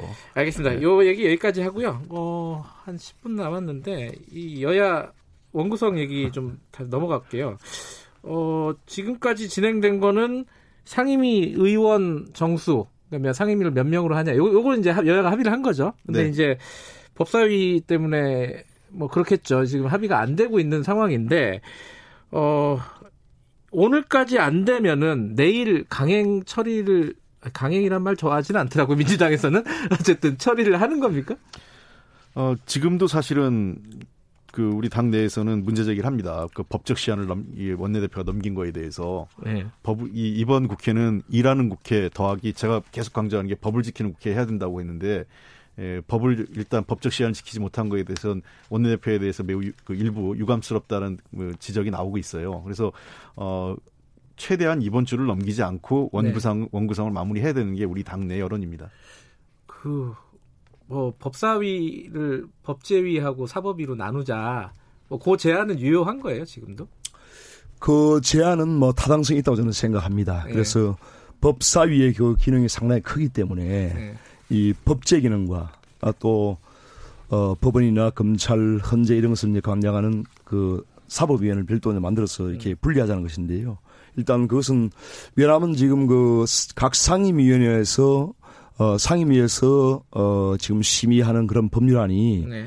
아무래도 각 부처의 그런 이익을 대변하, 이해관계를 대변하고 밀접하게 관련돼 있다 보니까 뭐 환경노동위원회는 아무래도 환경부나 노동부의 그러한 입장을 어, 강조를 하게 되고 또 다른 뭐 국토위도 마찬가지죠. 그래서 그런 것을 종합적으로 헌법 체계 내에서 보아줄 수 있는 그런 어, 법제위원회 같은 그런 기능은 충 분명히 필요하다는 생각이 들고요. 민주당에서 이거 받을 수 있어요? 이러한 부분은 네. 한번 좀 민주당에서도 네.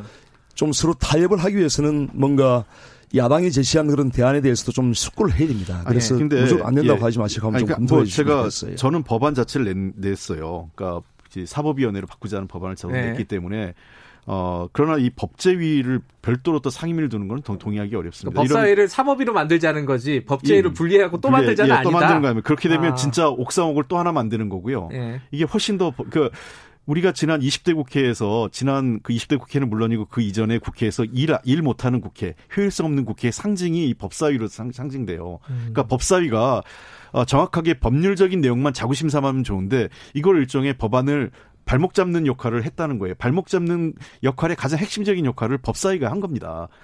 어, 여상규위원장이 뭐라고 그랬어요? 여야 합의 안 된 법안 내가 통과 상의 그 상정도 안 하겠다. 이거는 법사위원장이 월권을 한 겁니다. 일종이에요. 음. 저는 이런 문제에 대해서 이제 바로 잡아야 된다고 생각을 하고 특히 그 법사위 이, 이 기능을 저는 더 이상 이렇게 그 두는 게 아니라 그 저희도 그래서 법안을 바로 법사위가 사법위로 바꾸고 법제실 같은 걸 만들어 가지고 그 법제지원체에서는 그 아까 말씀드린 그런 기능들을 저 정리할 필요가 있다고 생각을 하고 또 하나는 아까 윤, 윤영석 의원님 굉장히 좋은 지적을 하셨어요. 해당 상임위에서는 해당 부처와 밀접하게 연관된 법을 만들 가능성이 있어요. 네. 그렇기 때문에 그런 필터링 역할, 그걸 견제하는 역할을 각 당의 정책위가 해줘야 되는 겁니다. 음. 현재 각 당의 정책위가 그런 제대로 기능 그 이 필터링 역할을 제대로 못 하고 있기 때문에 어뭐 제가 우리 정책위를 다 비난하는 것 같은데 정책위가 조금 더 어, 역량을 강화해서 그러한 법들을 어 사전에 어좀 제약 그 심사해서 어 해당 상임위에서 함부로 통과되지 않게 한다면 충분히 저는 부작용을 예방할 수 있다고 생각합니다. 지금 이제 민주당에서는 예, 상당히 좀그 어, 제가 보기에는 굉장히 위험한 그런 발상을 하고 있다는 생각이 드는 게요. 국회 사무처 내에서 방금 말씀하신 그런 법제 어, 기능을 어, 심사 기능을 해서 전담 기구를 만들어서 거기서 심사를 하고 그것을 통과시키자는 그런 발상을 하시는 것 같은데 그것은 어, 굉장히 국회의원의 그런 근본적인 입법권을 부정하는 그런 어떤 발상일 수가 있습니다. 그렇기 때문에 국회의원이 결국은 국민을 대신해서 어, 법률안을 제정하고 심의하는 것이 원래 헌법의 취지 아니겠습니까? 그래서 그것이 바로 이제 대의민주주의인데 이런 것을 그 근본적으로 부정하는 발상은 상당히 저는 위험하다고 생각하고요. 그동안에 이제 법사위가 좀 그 부정적인 그런 어떤 폐단을 어, 일부 나갔던 그런 근본 원인은 사실은 이제 민주당에서 지난 20대에서 이제 공수처법이라든지 연동형 선거법이라든지 이런 그 무리한 법안들을 결국 밀어붙이다 보니까 그러한 사, 상황이 발생을 한 거거든요. 여상규 방금 그 법사위원장이 전 법사위원장이 했던 취지도 바로 그런 것입니다. 그래서 공수처법이라든지 이러한 것을 어, 그, 결코 통과시켜서는 안 된다는 그런 취지에서 나온 그런, 어, 발언이고요. 그래서 이러한 그 뭔가 여야가 서로 간의 어떤 그 정말 민주적으로 협상하고 타협을 하기 위해서는 정말 그 야당의 입장, 어, 지금 176석입니까? 그런 그대 여당의 그런 의석수만 믿고 일방적으로 밀어붙이지 마시고 야당의 입장도 존중하는 그런 속에서 저는 민주주의가 발전될 수 있다고 생각합니다. 존중해드리고 예, 하겠습니다. 예. 예. 근데 아까 얘기했지만 공수처법이 문제가 아니라 뭐 저와 관련된 것만 얘기할게요. 과거사법 이번에 그 간신히 통과됐잖아요. 네. 과거사법이 여야 합의가 안 됐습니다. 그러나 저희는 절차를 다 밟았어요. 법적 절차. 안건시 조정위원회까지 거쳐서 90일간 심의했고 다 해서 상임위를 통과해 가지고 법 그 법사위를 갔는데 여상기 위원장이 합의가 안 됐다고 해서 본인이 막은 거예요. 상정조차 못하게 한 겁니다. 음. 그리고 그 지역 상권, 그러니까 젠트리피케이션이라고 막 그 방지하기 위한 산업위에서 합의가 올라간 법이에요. 지역 상권 어, 상생 협력법이라고 있는데 그 법을 여, 그 야당 의원 그 법사위 간사가 본인이 그 반대한다고 해서 결국 법안 통과를 무산시켰어요. 법사위에서. 저는 이런 것들은 있을 수 없는 일이라고 생각을 합니다. 예, 저도 뭐 일부 동의하는 측면이 있습니다. 음. 그런데 이제 그런 한두 가지의 어떤 사례 때문에 이런 법사위의 기능을 근본적으로 이렇게 없애야 된다라고 하는 것은 조금 어 침소봉대하는 것으로 생각이 들고요. 그래서 너무 이제 그런 법사위가 지금 그 결국은 그 동안에 이제 관례가 제1당이 국회의장을 가지고 제1야당은 법사위를 가지고 하는 그런 식으로 계속 이렇게 형성이 되어 온 거거든요. 그래서 그러한 견제와 균형의 원리입니다. 그것이 바로. 음. 그런 것을, 어, 없애버린다면, 어, 여당의 그런 일방적인 어떤 독주가 이 국회에서 횡행할 수밖에 없는 그런 구조가 될 수밖에 없기 때문에 예. 법사위만은 제일 야당이 가지는 이러한 전통을 아니, 꼭 존중을 해주시기 바랍니다. 접점이 없네요 법사위는 어, 아까 그 북한 관련된 부분 약간 접점들이 좀 보이는 것 같은데 말씀하신 걸 들어보면 법사위는 아예 그 너무 팽팽해서 그러니까 합의가 될까 싶네요. 지금 전 법사위는 좀 문제라고 보는 게 제가 네. 여러 간 아까 몇, 몇 가지 지적을 해주셨는데 어, 첫 번째는 지금 법사위에 어, 여러분 우리 법안 심사할 때요 해당 상이면 차관급이 나오잖아요. 법사위는 장관이 출연을 그 해서 근데 장관에 대해서 법안 질의라는 게 아니라 법사위원들이 현안 질의를 해요. 그러니까 음. 일종의 법사위를 정치 쟁점화하는 것이고 상원 노릇을 한 거죠. 그러니까 저는 법사위에 장관이 나가서 출석해서 답변하는 것도 잘못됐다고 생각해요. 전 그러면 해당 법안 소위에 차라리 장관이 나오는 게 맞는 거지. 법사위에 장 그 부처 장관이 나가가지고 거기를 더 중시하게 하다 보니까 어떤 문제가 생기냐면 부처들이 일부 부처는 자기들이 반대하는 법이 있어요. 정부가. 제가 여당인데도 네. 여당이 통과시킨 법안을 정부 부처가 일부 반대하는 음, 법안들이 있습니다. 그럴 수 있죠. 그거를 그 상, 상임위에서는 통과가 되고 됐는데 법사위 가가지고 로비를 해서 법사에서 일부러 막는 그런 네. 행동을 한 적도 있어요. 일부 부처가. 예, 저도 그런 문제점을 인식하기 때문에 지금 우리 미래통합당에서 제안한 그 법제위와 사법위원을 완전히 분리해서 네. 법제 특위를 만드는 겁니다. 그래서 법제 특위를 한 40명 내지 50명 정도 위원으로 구성을 해서 이제 경제법 심사 소위원회 또 사회법 심사 소위원회 이런 식으로 소위원회를 만들어서 그 소위원회에서는 장관들 출석시키지 말고 그야말로 차관들 그리고 어떤 실, 이 법제에 관련 실무자들을 출석시켜서 정말 법안 심사만 집중적으로 하는 그러한 법제 알겠습니다. 특위를 만들 필요가 있다고 그러면 생각합니다. 몇 가지 원칙은 정해야 네. 돼요. 만약에 모르겠어요. 네. 우리 당이 받을지 안 받을지 모르겠지만 저는 뭐 개인적으로 부적적 부정 부정적인 입장입니다만 어떤 것이 되든 간에 원칙이 돼요. 첫째는 어 뭐 60일이든 시한을 정해서 그때까지 결론을 낸다.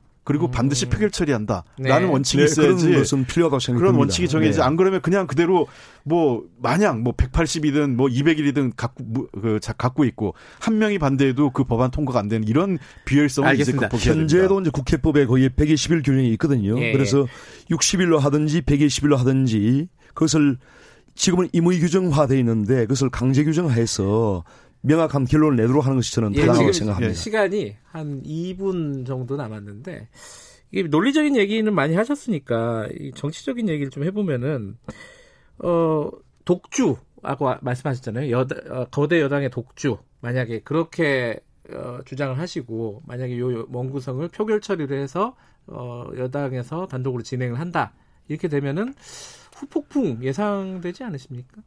어, 저희들도 하여간 뭐 그 야당과 협의해서 예. 합의안을 한다는 것이 제 일환이라고 생각을 합니다. 네. 그러나 만약에 야당과 합의가 안 되는 조건으로 그러면 국회가 그 과거대로 90일, 뭐 100일 이상 공전하는 것이 과연 국민이 이번 20, 21대 국회를 만들어진 민의에 부합하느냐 하는 문제를 저희들도 고민하는 거죠. 그래서 음.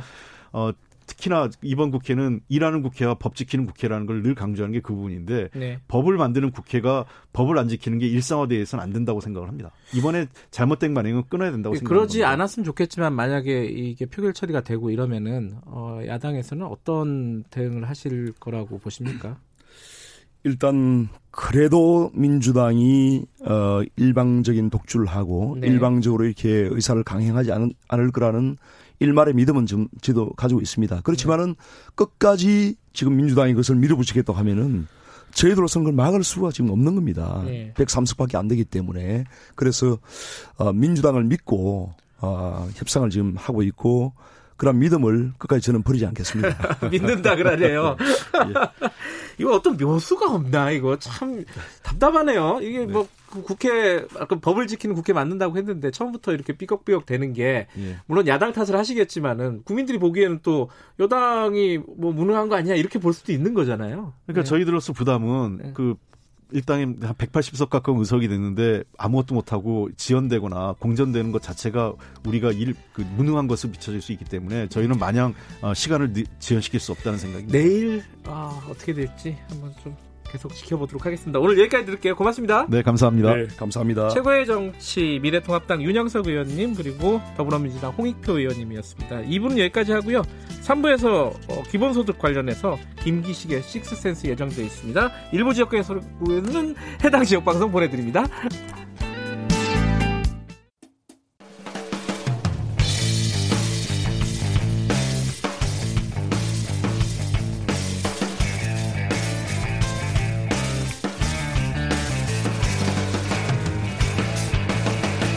김경래의 최강 시사.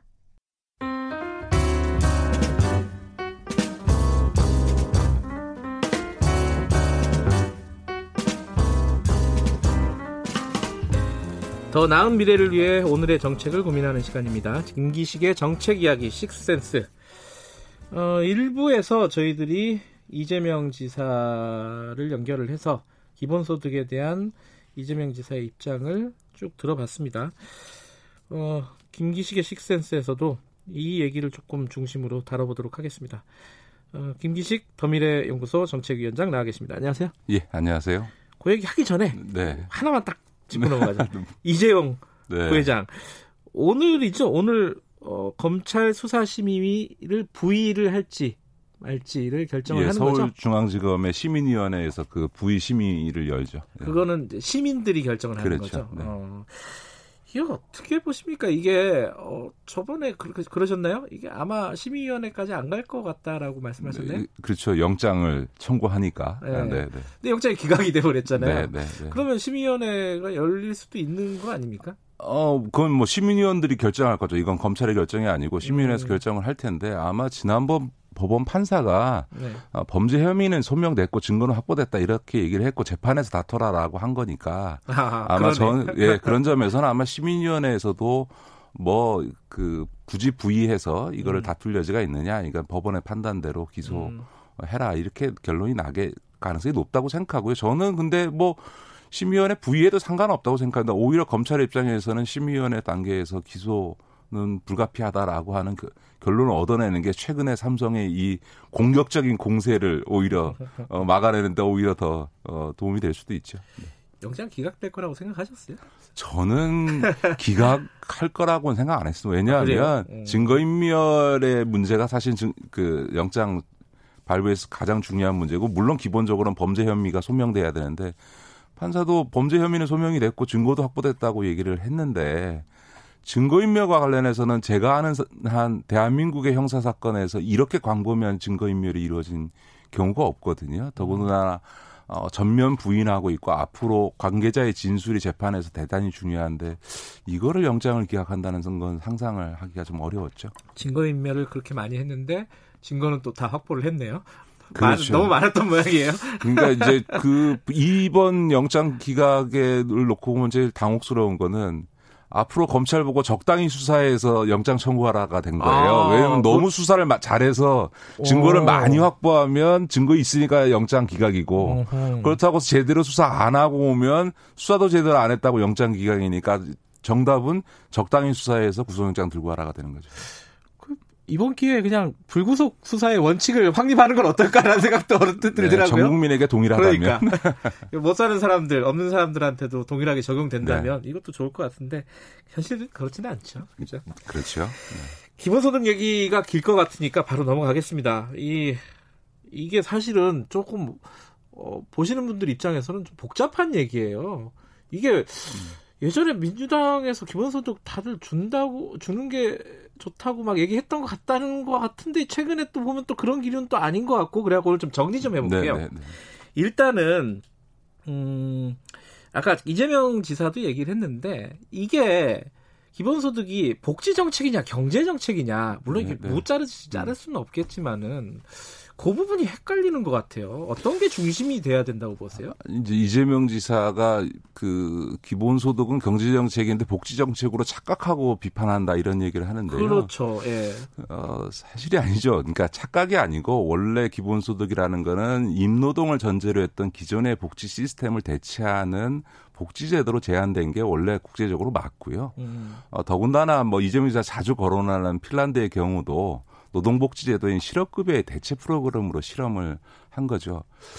무엇보다 제가 당혹스러운 거는 기본소득을 복지정책으로 처음 주장했던 분이 바로 이재명 지사입니다. 지난 대선 때 본인이 복지정책으로 어, 이 기본소득을 주장해서 제가 어, 복지정책으로 착각한다라는 기사를 보고서는 아, 본인이 착각했다라고 자성하는 건가, 성찰하는 건가 하고 본 적이 있어요. 음. 근데 본인 스스로도 그렇게 얘기를 한 거고요. 경제 정책이라고 이야기하면서 이제 소비 촉진 효과를 이야기합니다.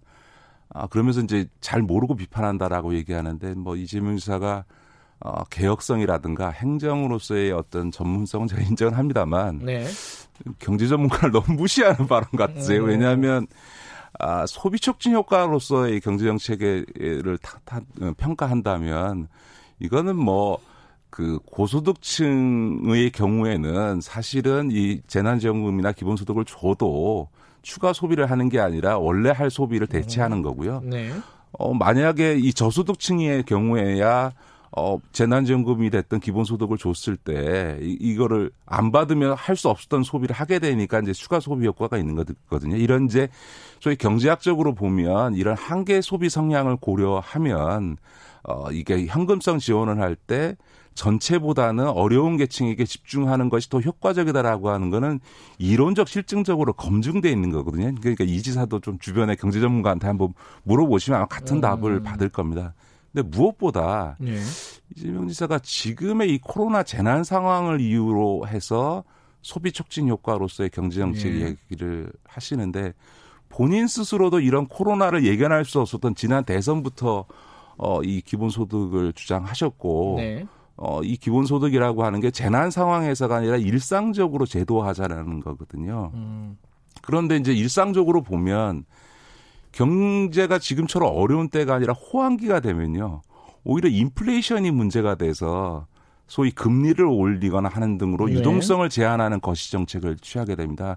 그럴 때 소비 촉진을 위해서 현금을 살포한다? 이런 거는 경제 정책으로서는 있을 수 없는 정책이거든요. 근데 본인이 지금 주장하는 거는 이런 경기 불황기, 재난기만이 아니라 일상적으로 제도화하자라고 하는 거거든요. 음. 그런 점에서 보면 경제 정책으로서의 타당성이라고 하는 거는 경제 전문가들이 보기에는 전혀 어, 근거가 없는 얘기가 되는 거죠. 그러니까 이게 이재명 지사는 그런 얘기를 했습니다. 이제 본인은 뭐 이론가도 아니고 행정가기 때문에 그냥 사람들한테 어, 시민들한테 좋은 거면은 어, 조, 저는 그거보다는 네. 그거보다는 이재명 지사 본인도 네. 이걸 복지 정책적인 차원에서 기존 복지 제도를 대체하게 되면 오히려 어려운, 어려운 분들에게는 혜택이 줄어들고 네. 기존 복지 제도를 두고 이걸 추가하면 재원 문제에 대해서 답을 할 수 없다는 걸 본인도 이미 알고 있고 그러다 음. 보니까 이걸 어, 경제 정책이다라고 일종의 지금의 이 코로나 재난 상황을 활용해서 이제 논거를 음. 바꾼 거죠. 저는 이렇게 논의를 하는 건 좀 바람직하지 않다 이렇게 그래요. 생각합니다. 그, 그때 이제 보통 일반 국민들이 받아들이기에 이재명 지사 얘기가 되게 매력적으로 들릴 수가 있어요. 뭐냐면은 지금 허투루 쓰이고 있는 그런 세금, 그러니까 세금을 늘리지 않고 그 그런 재정을 아껴가지고 그 일단 조금씩이라도 줘보자. 그러면은 그 효과들을 검증하고 차근차근 늘려가 보자. 이런 방식의 제안을 하고 있거든요. 이재명 지사가. 이런 건 어떻게 생각하십니까? 글쎄요. 그건 뭐 두 가지 측면 다 해서 문제가 있다고 음. 생각하는데요. 예를 들어서 지금 이재명 지사가 연 20만 원에서 시작해서 50만 원, 연 100만 원, 그렇죠, 그렇죠. 궁극적으로 연 600만 원 가자 이런 음. 거 아닙니까? 예를 들어서 시작을 연 20만 원, 50만 원으로 하자고 하는데 우리나라에서 지금 가장 낮은 현금 급여가 아동 수당이 월 10만 원, 연 120만 원을 줍니다. 네. 그런데 연 20만 원을 주는 수당만도 못한 제도를 갖고 기본소득이라고 얘기하는 것 자체가 대단히 부적절한 음. 거죠. 네. 그리고 연 100만 원을 주려고 해도 한 해 예산이 51조고요. 연 네. 600만 원 주려고 하면 한 해 예산만 300조입니다. 그런데 2019년도 우리나라 총 세수입, 소득세, 법인세, 부가가치세 모두 다 합쳐서 총 세 수입이 290조밖에 안 됩니다. 음. 그런데 연 51조, 연 300조짜리 어, 기본소득을 지금 증세 없이 할 수 있다. 음. 이거는 숫자는 거짓말을 안 하거든요. 이건 음. 있을 수 없는 얘기인 거고요. 증세를 음. 하겠다는 거예요. 나중에는 이제 지금은 이제 어, 좀 아껴서 하지만은 그게 효과가 증명이 되면은 아마 세금들을 더 낼 거라는 거죠. 이 받은 사람들이 그게 그 가능하지 않은 얘기고요. 전 아. 무책임한 얘기다라고 아, 생각하고요. 네. 그런 점에서는 아동 수당만도 못한 음. 연 20만 원짜리를 도입하면서 그걸 갖고 현금 그러니까 기본소득에다 얘기하는 게 적절치 않고요. 네. 무엇보다 효과면 이런 재원 조달의 가능성이 없다라고 하는 뿐만 아니라 효과, 효과. 문제에서도 네. 조금 문제가 있습니다. 예를 들어서요. 지금 어, 기초연금 지금 하위 40%한테는 30만 원씩 지금 주고 있지 않습니까? 네. 그런데 그것 때문에 1년에 한 12조를 쓰고 있는데도요. 우리나라 노인 빈곤율은 계속 40%대에서 떨어지지 않고 있습니다. 음.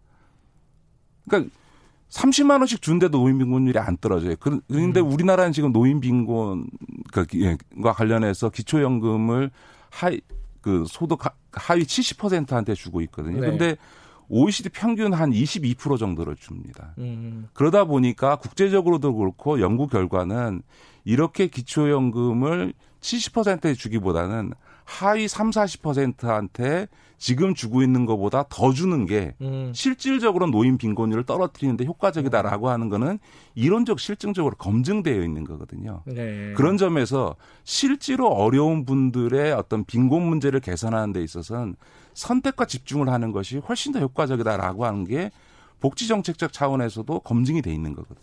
효과 말씀하셨으니까 핀란드 얘기 많이 하잖아요. 네네, 네, 사람들 네, 뭐 네. 전문가들 다 핀란드 얘기 아까 이재명 기사 잠깐 언급을 하고 그랬는데 이 핀란드에서는 그래도 이거 실행을 하니까 어떤 행복 지수가 좀 올라갔다. 네, 뭐 네. 그런 얘기들이 나오더라고요. 그럼 효과가 좀 있는 거 아니냐? 핀란드 사례도 이재명 지사가 좀 오해하거나 좀 자의적으로 해석하고 있는 부분이 있습니다. 음, 어떤 예, 부분이죠? 예, 를 들어서 뭐 고용 효과가 있었다. 네. 아, 그 실업급여를 받는 사람이 73일을 근로하는데 어, 기본소득을 받는 사람은 78일 근로했다. 예, 한 고용, 5, 예. 5일 늘었다라는 거 갖고 음. 효과가 있다고 했는데 사실은 실업급여는 취업을 하면 못 받는 거고 네. 기본소득은 취업을 해도 받는 거거든요. 네. 그런데도 불구하고 5일밖에 근로일수가 안 늘었다라고 하는 거는 그 고용 효과가 거의 없다는 의미고 네. 사실은 이재명 지사가 거론한 그 핀란드 실험 보고서의 최종 결론도 고용 효과는 없다라고 하는 네. 거였고요. 행복도가 올라갔다. 돈 주는데 좋아하지 않은 사람이 누가 있습니까? 더군다나 이 기본소득은 예. 실업급여와는 달리 구직 활동 노력이라든가 취업과 무관하게 그냥 돈을 주는데도 그 행복도 지수도 7% 상승했습니다. 네. 이건 해석상으로는 효과가 거의 미미하다라고 보는 게 상식이고 올바른 음. 해석이라는 거죠. 그런 점에서 보면 저는 왜 핀란드가 실험을 중단했나. 지금 캐나다라든가 네. 스페인 바르셀로나나 이런 데가 다 지금 기본소득을 중단하고 있거든요.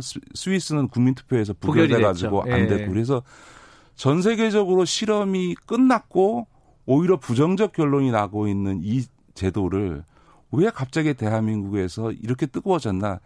김정인 위원장 때문인가요? 아니죠. 이, 2022년도 대선을 앞두고 아, 대선이다. 이 대선에서의 이슈를 어, 선점하기 위한 음. 일종의 그 정치적 의도를 다 갖고 있는 거죠. 이제 그럼에도 불구하고 기본소득에 대해서 되게 진지하게 고민하시는 분들이 꽤 있잖아요. 네. 예컨대 뭐 저희들 어제 인터뷰를 한 이원재 어, 음. 전 기자 지금 랩 2050 대표 같은 경우에는 이제 원론적인 얘기긴 한데 아니 4차 산업혁명 기술이 발달할수록 일자리가 절대적으로 부족한 건 사실이고 취업이 어, 실업 자체가 굉장히 일상화될 건데 거기에 대한 대책으로 기본소득이 굉장히 타당한 대책이다. 요거는 어떻게 생각하십니까?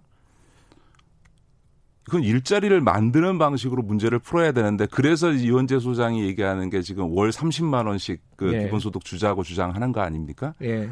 월 30만 원을 주려면 연간 186조 의 재원이 지금 음. 필요합니다. 근데 그거를 소득세 비, 비과세 감면하고 있는 거를 줄이거나 네, 그렇죠. 세출 조정해서 네. 마련하자고 하는데 그게 참 터무니없는 얘기인 게 우리나라의 지금 소득세 총 세수가 84조고요. 네. 어, 그 다음에 그 지금 감면되고 있는 규모가 2017년 기준으로 한 22조, 지금 한 24조쯤 됩니다. 어허. 186조를 이걸로 조달할 수 있는 게 아니고요. 우리나라가 지금 총 일반 회계 예산 지출 규모가 296조이고요. 음. 보건복지부 총 예산이 지금 82조밖에 안 됩니다. 음. 그러니까 보건복지 쪽에 쓰고 있는 전체 예산이 82조인데 지금 월 30만 원을 주기 위해서 186조를 세출을 조정을 해서 비과세 감면을 해서 음. 마련할 수 있다. 사실은 어떤 의미에서 터무니없는 얘기죠. 숫자는 거짓말을 안 합니다. 음. 저는 그런 점에서 전혀 그, 저, 적절하지 않다라고 하는 거고요. 무엇보다 효과 문제입니다. 음.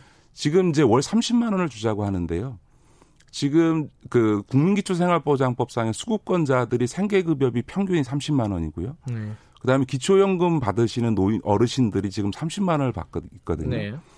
그러면 어 지금 기존에 받고 있는 이런, 이런 거를 다 통폐합해서 기본소득으로 30만 원 준다 그러면 네.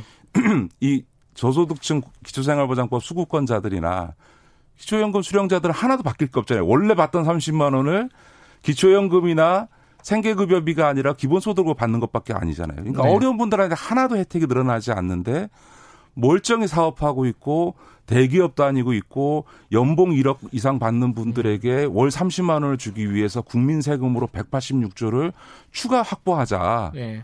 어려운 분들한테는 기존에도 받았던 30만 원을 똑같이 주면서 멀쩡한 사람들 돈 주자고 186조를 다 더 걷자라고 하는 게 타당하냐라고 하는 건 저는 그냥 국민들이 상식적으로 판단하시면 된다고 생각합니다. 그러니까 아까 이재명 지사가 그 얘기를 했어요. 아니 조금 주면은 아, 그게 무슨 기본소득이냐 그러고 많이 주면 그 재원 어디서 나냐 이러면 하지 말라는 소리 아니냐 하지 말라는 소리죠 지금 김희식 위원장께서 적절하지 않은 거죠. 네. 그러니까 예를 들어서 경제 정책적인 측면에서도 소비 촉진을 하려고 하면 네.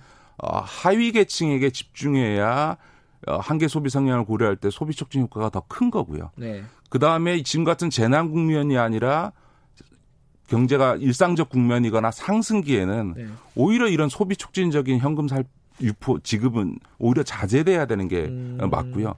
경제학적으로 음. 경제 정책적으로 보면 네. 복지 정책적인 차원에서 보면 복지의 기본이 뭡니까?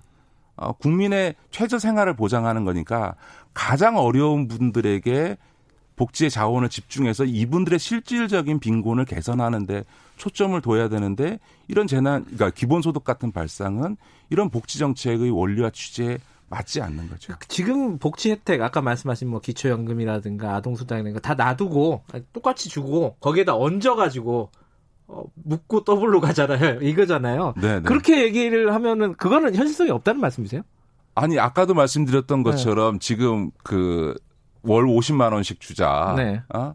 라고 하면 600만 원이고 아, 600만 네. 원이면 300조가 필요한데 네. 우리나라 지금 한 해 총 세수입이 지금 290조 정도 되는 상황에서 그러면 모든 세금을 두 배로 다 올리자라고 음. 얘기해야 되는 거죠. 그런데 정치인으로서 대권을 도전하는 분으로서 증세하자 더군다나 그 세금을 지금 내는 세금의 두 배로 올리자라고 하면 너무나 치명적이죠. 그러니까 그 얘기는 못 하면서 증세 없이 기본소득 하자라고 하는 거는 사실은 허구죠. 근데 지금 이제 기본소득이라는 얘기가 나온 게 대권을 앞두고 있는 이제 정치적인 어떤 역학 관계에서 나오는 얘기일 수도 있는데 이제 아까 그 이원재 소장 같은 대표 같은 분처럼 4차 산업혁명 일자리 문제, 4차 산업혁명이 아니더라도 일자리 문제, 빈곤 문제 이걸 해결을 해야 된다. 어느 정도 완화를 해야 된다. 그러면 기본소득 말고 다른 기획이 있어야 되잖아요. 뭐 박원순 시장 같은 경우에는 뭐 고용보험 같은 얘기를 했는데 그, 그 김식 위원장 생각도 그쪽과 일치를 하시는 건가요? 4차 산업혁명에 대한 대처하고 예. 그 고용보험 문제는 좀 별개의 문제인 그래요. 것 같고요. 4차 산업혁명에 따른 대책이야 저는 여태까지 정책을 하면서 가진 확신이 있습니다. 어, 어떤 어려운 문제가 제기됐을 때 이거 한 방이면 해결됩니다라고 하는 것은 다 거짓말이다.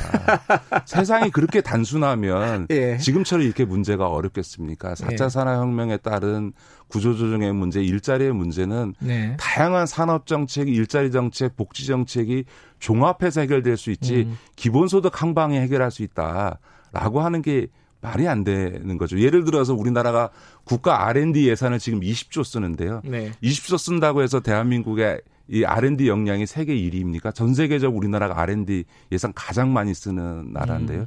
예를 들어서 기본소득으로 20조, 50조 쓴다고 해서 우리나라에 있어서 그런 4차 산업혁명에 따른 구조조정 문제를 해결할 수 있다. 이건 저는 터무니없는 음. 이야기다. 이렇게 네. 보지요. 그러면 이제 그 빈곤 문제라든가 복지 문제 우리가 부족한 건 사실이잖아요. 이걸 네네. 해결할 수 있는 기획은 뭐냐 이렇게 대안을 물어볼 거 아니에요. 그 가장 중요한 거는 지금 이 그 코로나 재난 상황에서도 마찬가지지만 어, 가장 어려운 분들은 되게 실업하거나 네. 휴업하거나 폐업하는 분들 아닙니까? 이런 분들이 그렇죠. 네. 가장 어려운 거고요. 네. 이분들에 대해서 지금 관련된 예, 사회보장 제도라는 게 고용보험이기 때문에 네. 이 고용보험에서 빠져 있는 분들 에게 이 고용보험을 확대하고 네. 아예 고용보험에 들어가 보지도 못한 청년들에게는 실업부조 형태로 취업할 때까지 지원을 해주는 음. 제도를 음. 도입하는 게 지금 국면뿐만 아니라 앞으로 4차 산업혁명 과정에서의 구조조정 과정에서 네. 일시적으로 노동시장에서 배제된 분들을 지원하는데도 가장 효과적인 거죠. 그런 점에서 보면 지금 당면한 최대의 과제는 고용보험을 확대하고 실업보조를 늘리는 게 음. 정답인 거죠. 근데 이게 참 김희식 위원장께서도 어, 걱정을 하실지 모르겠는데 이 고용보험을 어떻게 확대하자 이거는 고용보험 원래 있는 거잖아요. 그래가지고 와닿기가 이게 속된 말로 섹시하지가 않아요. 우리 우리 김경래 기자조차 이렇게 정치적인 데 익숙해진 건데. 그러니까 그렇게 물론 정치적으로 섹시하지 않을 수 네, 있죠. 네. 어, 이제 저는 그런 점에서 보면 지금의 이 기본 소득 논의에 가장 제가 위험하게 보는 거는 네. 너무 정치 선동적으로 이 논의가 어, 음. 흘러가고 있다. 이렇게 되면 네. 잘못하면 우리나라에서 최악의 포퓰리즘 사례가 아. 된다라고 저는 어, 생각하고요.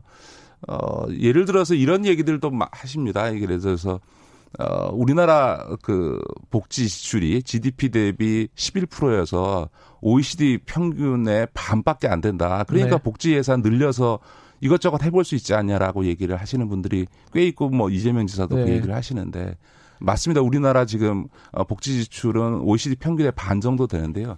문제는 우리가 지금 빠르게 저출산 고령화되면서 노인 인구가 늘어나다 보니까 현재의 복지제도를 그대로 유지해도 네. 2040년이 되면 GDP 대비 이 복지 지출이 22%가 돼서 OECD 평균에 도달하고 그 뒤에는 오히려 우리가 OECD 평균을 넘어가게 되어 있습니다. 아, 그래요? 네, 더군다나 더 중요한 문제는 저출산 고령화로 인해서 경제활동 인구가 급감하고 있습니다. 이게 음. 무슨 얘기냐면 세금을 낼 인구가 줄어든다는 겁니다. 음. 단적으로 지금은 청년 다섯 명이 한 명의 노인을 부양하게 돼 있는데 네. 나중에는 청년 한 명이 노인 한 명을 부양해야 되는 구조로 음. 바뀌어가고 있다는 거예요. 예. 그래서 지금 2000년에 태어난 청년은 나중에 2050년이 되면 자기 소득의 47%를 사회보험료로만 지출을 해야 되는 상황이 되는 겁니다. 반을요? 예, 자기 소득의 현재 제도만으로도 오. 자기 소득의 반을 사회보험료로 지출해야 되는 게 음. 지금 과제인데 인 거죠. 저는 음. 그런 점에서 재원 문제와 관련해서는 네.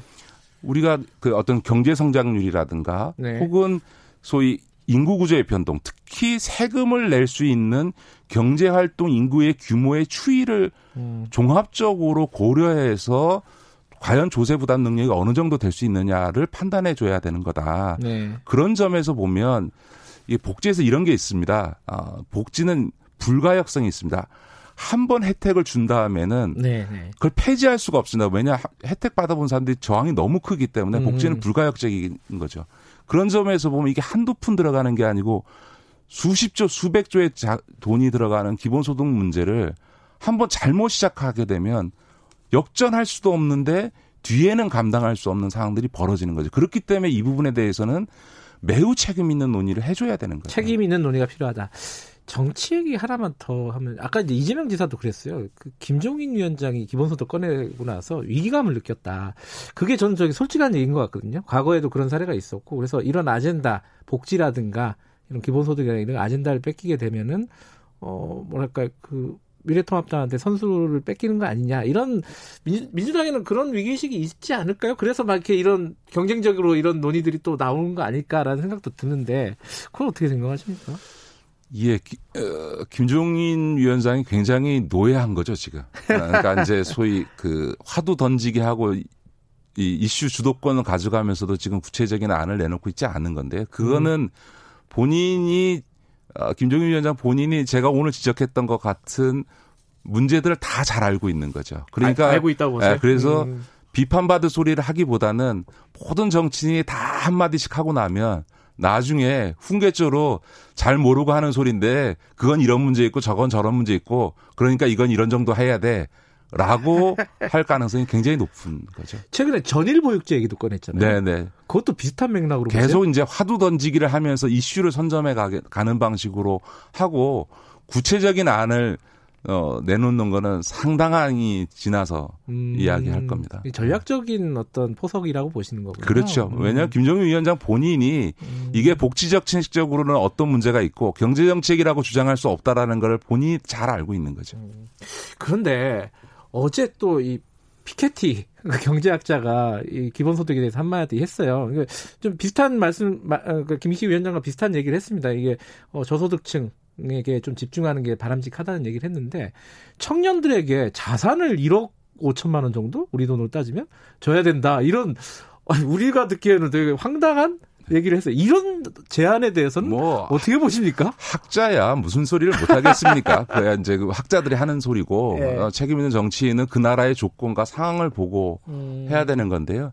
저는 이제 이 지금 최근 기본소득 논의에서 굉장히 우려하는 음. 것 중에 하나가 기본소득 논의가 되면서 정작 시급하게 당면한 복지제도 개혁에 관련 모든 논의가 다 빨려 들어가는 블랙홀 현상이 발생하는 것을 제일 우려하는데 음. 당장 그 문재인 대통령이 언급한 고용보험 확대나 실업급여 확대 같은 문제가 네. 지금 정치적으로 뒷전으로 밀려서 오히려 비, 기본소득 비판하는 소재로만 쓰이고 있는 거 아. 아닙니까? 이런 식으로 가는 것이 저는 대단히 우려스러운 거죠. 대통령의 화두조차도 지금 다 아, 빨아먹 빨아들이고 있는 거고요. 예. 무엇보다 이재명 지사가 이걸 경제정책이다 얘기하는 거 굉장히 위험합니다. 왜냐하면 이렇게 되면 우파 자본의 노림수에 빠져들어가는 거. 다시 말해서 이렇게 되면 최저임금 폐지하고 임금 구조 개혁하자 개선하자라고 해서 알겠습니다. 자본의 이 임금 비용을 줄이려고 하는 의도에 말려 들어갈 가능성이 굉장히 높은 많으셔서 거죠. 끝까지 가시네요.